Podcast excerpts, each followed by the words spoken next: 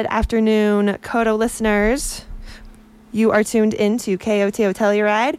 Um, this is Julia Caulfield from the news team. I'm here for our weekly COVID update. I'm joined by Dr. Diana Koelliker, the Director of Emergency and Trauma Services at the Telluride Regional Medical Center. We unfortunately do not have um, a interpreter here today. They are have many things going on and are very busy, but we are so grateful for their help for over two years or yeah, just about two years. We're kind mm-hmm. of like mm-hmm. at that at that mark now. We are. Um, but Dr. Koelliker, thank you so much for for being here today. I think we're going to keep it pretty short and sweet, simply because no news is good news, and we're kind of maybe leaving the the heightened, hopefully leaving the heightened kind of stress of COVID and kind of moving into that hum of it just kind of like existing in our lives in a in a different way.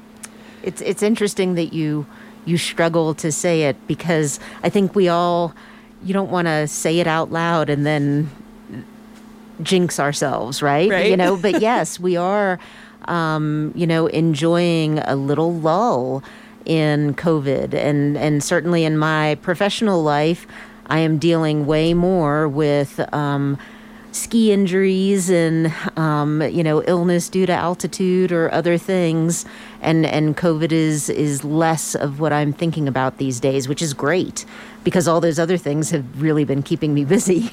Um, and our hospital capacity has been really good, and um, in our region and in our state.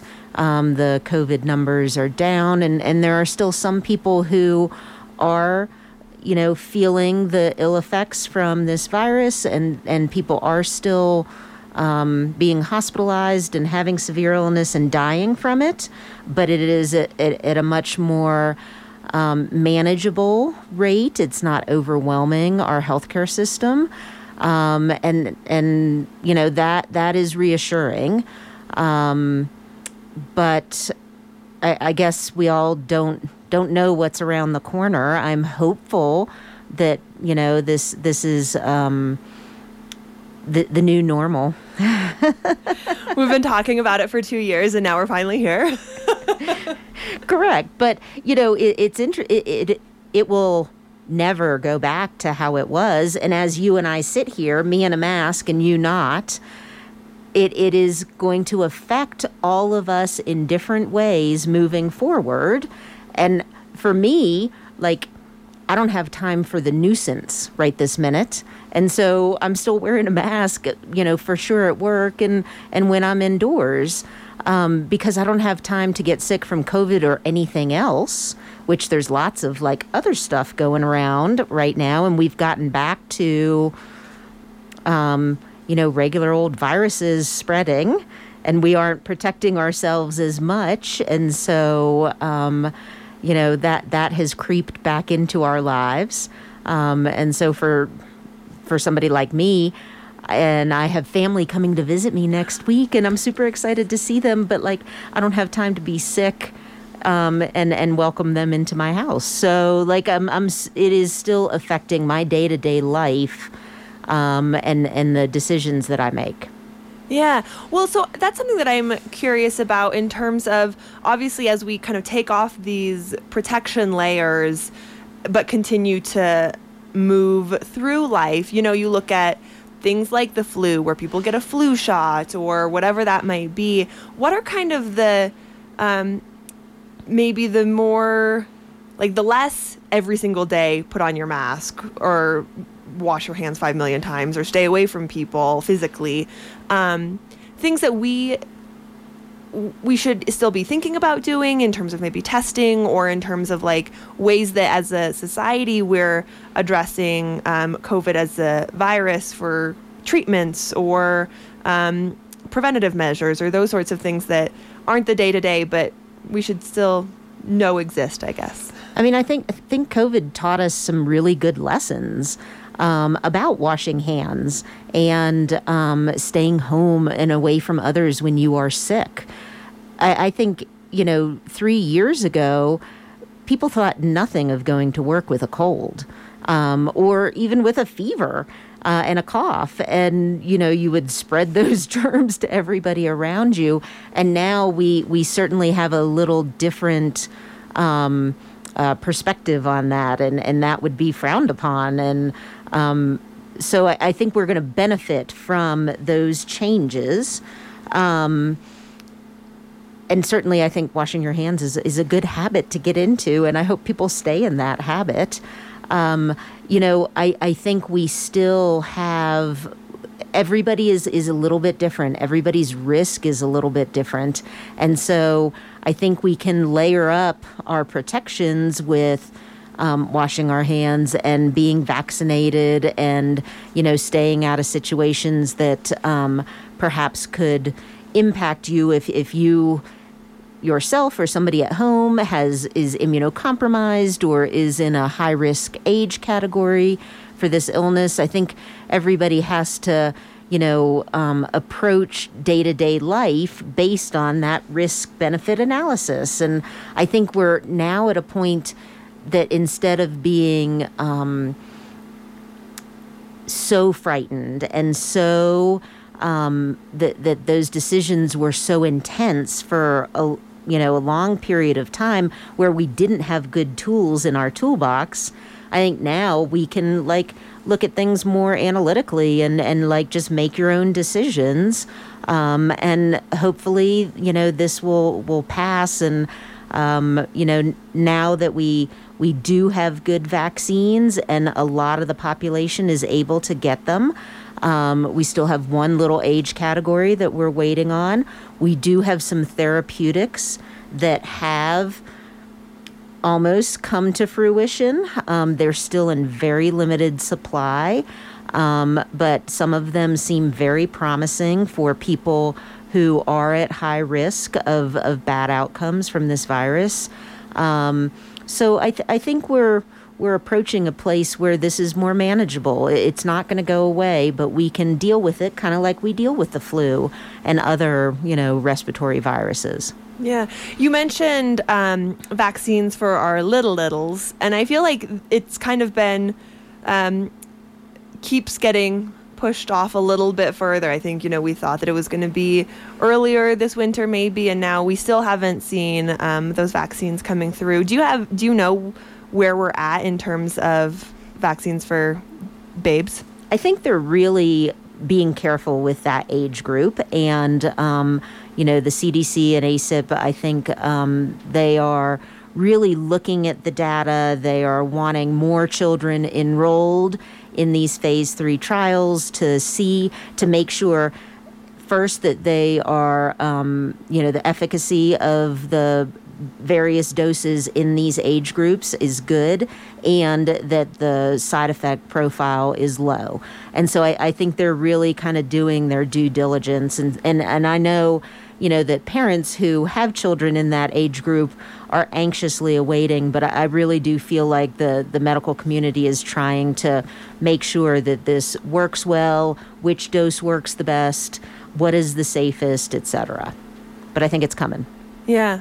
We were talking before we got on the air, you know, obviously these past two years have been, just been like we're in it mode, but as we kind of maybe, again, knock on wood, exit the pandemic y pandemic side of things, I mean, COVID's going to be something that folks are going to be studying for decades for sure and and you were sharing some interesting kind of like anecdotal things that you're seeing um, I don't know if we'd call them like long COVID symptoms or results of COVID symptoms or, or however you would um, phrase that. But I'm just, I think it's interesting, uh, some of those things that you were talking about. Yeah, for sure. Um, you know, this. This is such a crazy virus and um, has so many different effects on various um, body systems. So it is a respiratory virus, but it affects our nervous system, it affects our circulatory system and vascular system, like our blood vessels. It affects um, different organ systems. And what we are seeing now, now that we have gone out of the emergency mode and um, physicians are able to start looking at things, we are noticing patterns.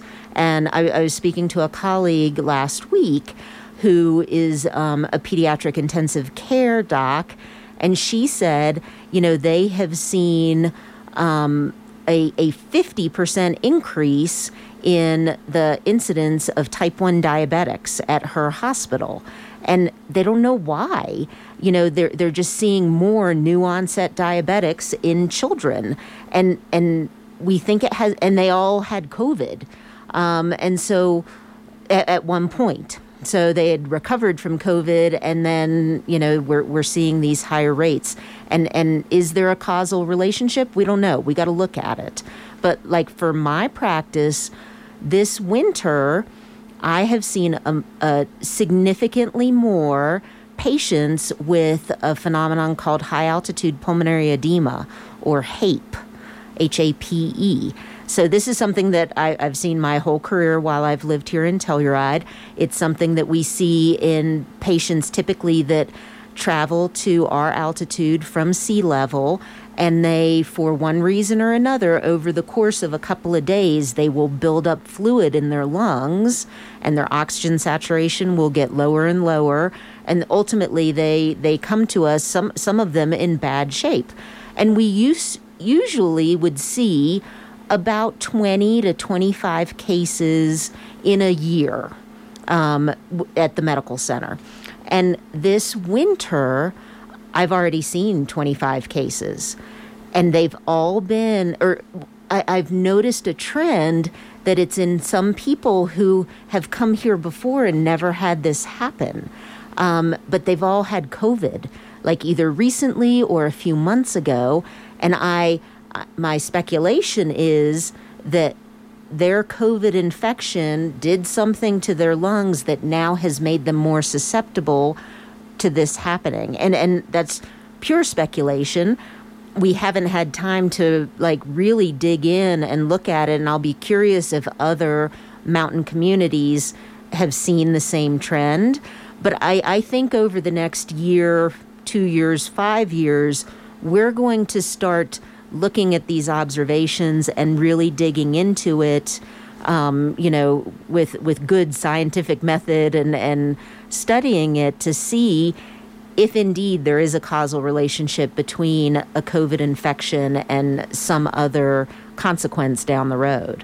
But it these are these are just like really strange things that we're noticing in the medical community and I think there's going to be way more. I mean, and it's, it's so interesting because like those two examples that you just threw out there of like are so different from each other as well. Like you would at least as a non-medical person, I would never anticipate that like one virus could have that effect, could like bring both of those potentially, obviously without knowing um, or having the research there yet, but that it can just affect so many different parts of of the body. Absolutely, and just I think two days ago, I was reading a new study that came out that showed, um, you know, MRI changes in brain tissue in patients who had um, mild COVID. And, um, you know, everybody talks about that whole brain fog um, when you have the infection and post infection. But now we're actually being able to have documented evidence that it actually changes neural tissue. Um, so, like I say, this is it is such a strange virus that it is a respiratory virus that affects really so many different systems. Um, there was just recently a study that came out that there is some genetic predisposition. So, some people who have a certain genetic makeup are more likely to have severe outcomes from COVID.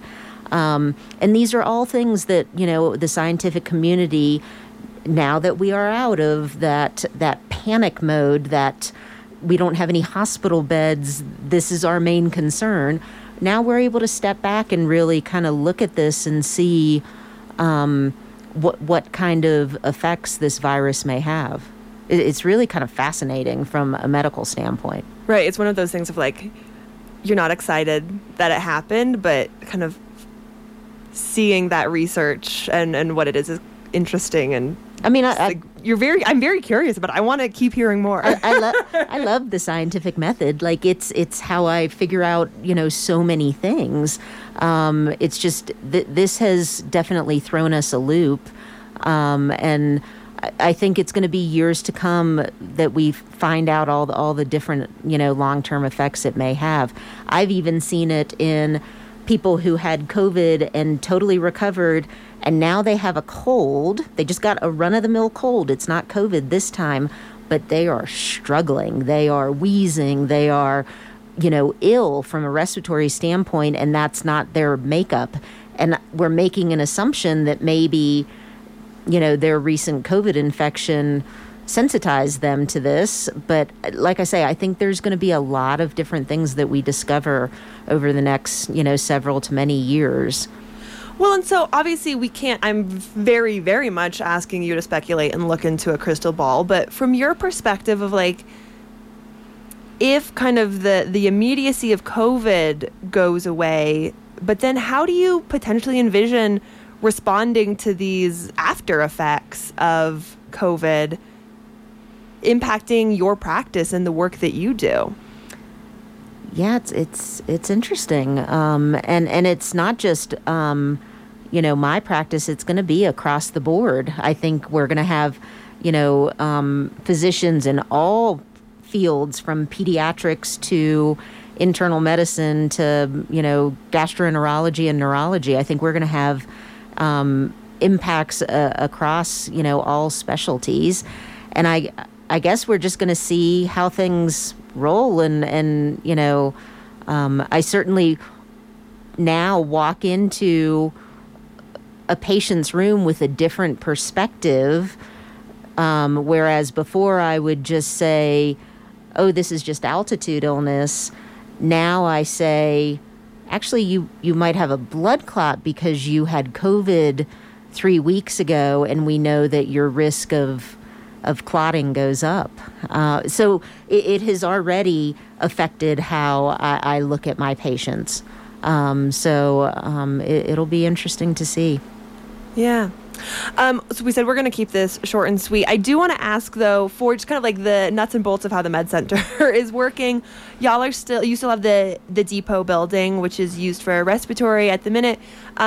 Is there a plan? Like, is that staying put? Is that going to kind of be maybe for more of the long haul, or kind of figuring out what that looks like, that split, or will folks get to the point of like everything's heading back into the med center? Good question. Um, we are yes um, that is, we are going to be transitioning out of the depot building, which we've been so thankful to have.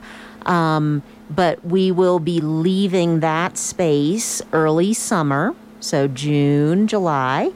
Um, and and we're thankful to still be able to use it for the time being and kind of keep our respiratory patients, um, you know, a little bit more um, separated from our regular clinic patients. But soon we will be bringing everybody back into the building. And um, because I do feel like we, and we feel that we have um, crossed that threshold from um, this being, while it's still a very unique virus, it's, it's going to more, um, you know, standard um, that uh, we, we can treat it um, along with everybody else who has strep throat and um, you know whatever else going on. So yes, in the next several months, we're going to be transitioning back into the med center and give TSRC their building back. Perfect. Yeah. Um, well, Dr. Koelliker, is there any final thoughts you would like to leave our listeners with today? Um, I'm going to leave some. Um, so, this is what I've been seeing day in, day out are ski injuries, I would like to recommend that everybody be careful out there um, and um, ski in control and ski within your um, level of expertise. If you um, normally keep your skis touching the um, snow at all times, I don't think it's a good idea, like right now, to head into the park and hit those big jumps um, you know, ski within your boundaries of, of your ability. Um, and and definitely we, we've seen some bad um, collisions on the mountain, um, which breaks my heart to see those patients. Um, so it's really important to be aware of your surroundings and be aware of your speed and your ability to stop suddenly um, for unexpected um, obstacles, particularly if there are people in front of you. Um, and um, you know, it would be great if the the last three plus weeks of the season um, that everybody could stay safe, and that way you can all go and enjoy um, a little bit of downtime, um, which I know that all of us at the Med Center are looking forward to. We're looking forward to just a little downturn in activity. Definitely. Y'all deserve it. um, well, Dr. Deanna Koelliker, Director of Emergency and Trauma Services at the Telluride Regional Medical Center, thank you for being here today. KOTO listeners, thank you for tuning in. Um, we're going to keep these noon updates going through the end of the season, the end of the ski season, and then for off season, we're going to say goodbye with the ability to always pick them back up again if it feels warranted. But we feel like we're at a place that we can kind of maybe let these go a little bit, which. Yeah. Feels weird to say, but we're going to do it. And it feels like this is a smart thing to do.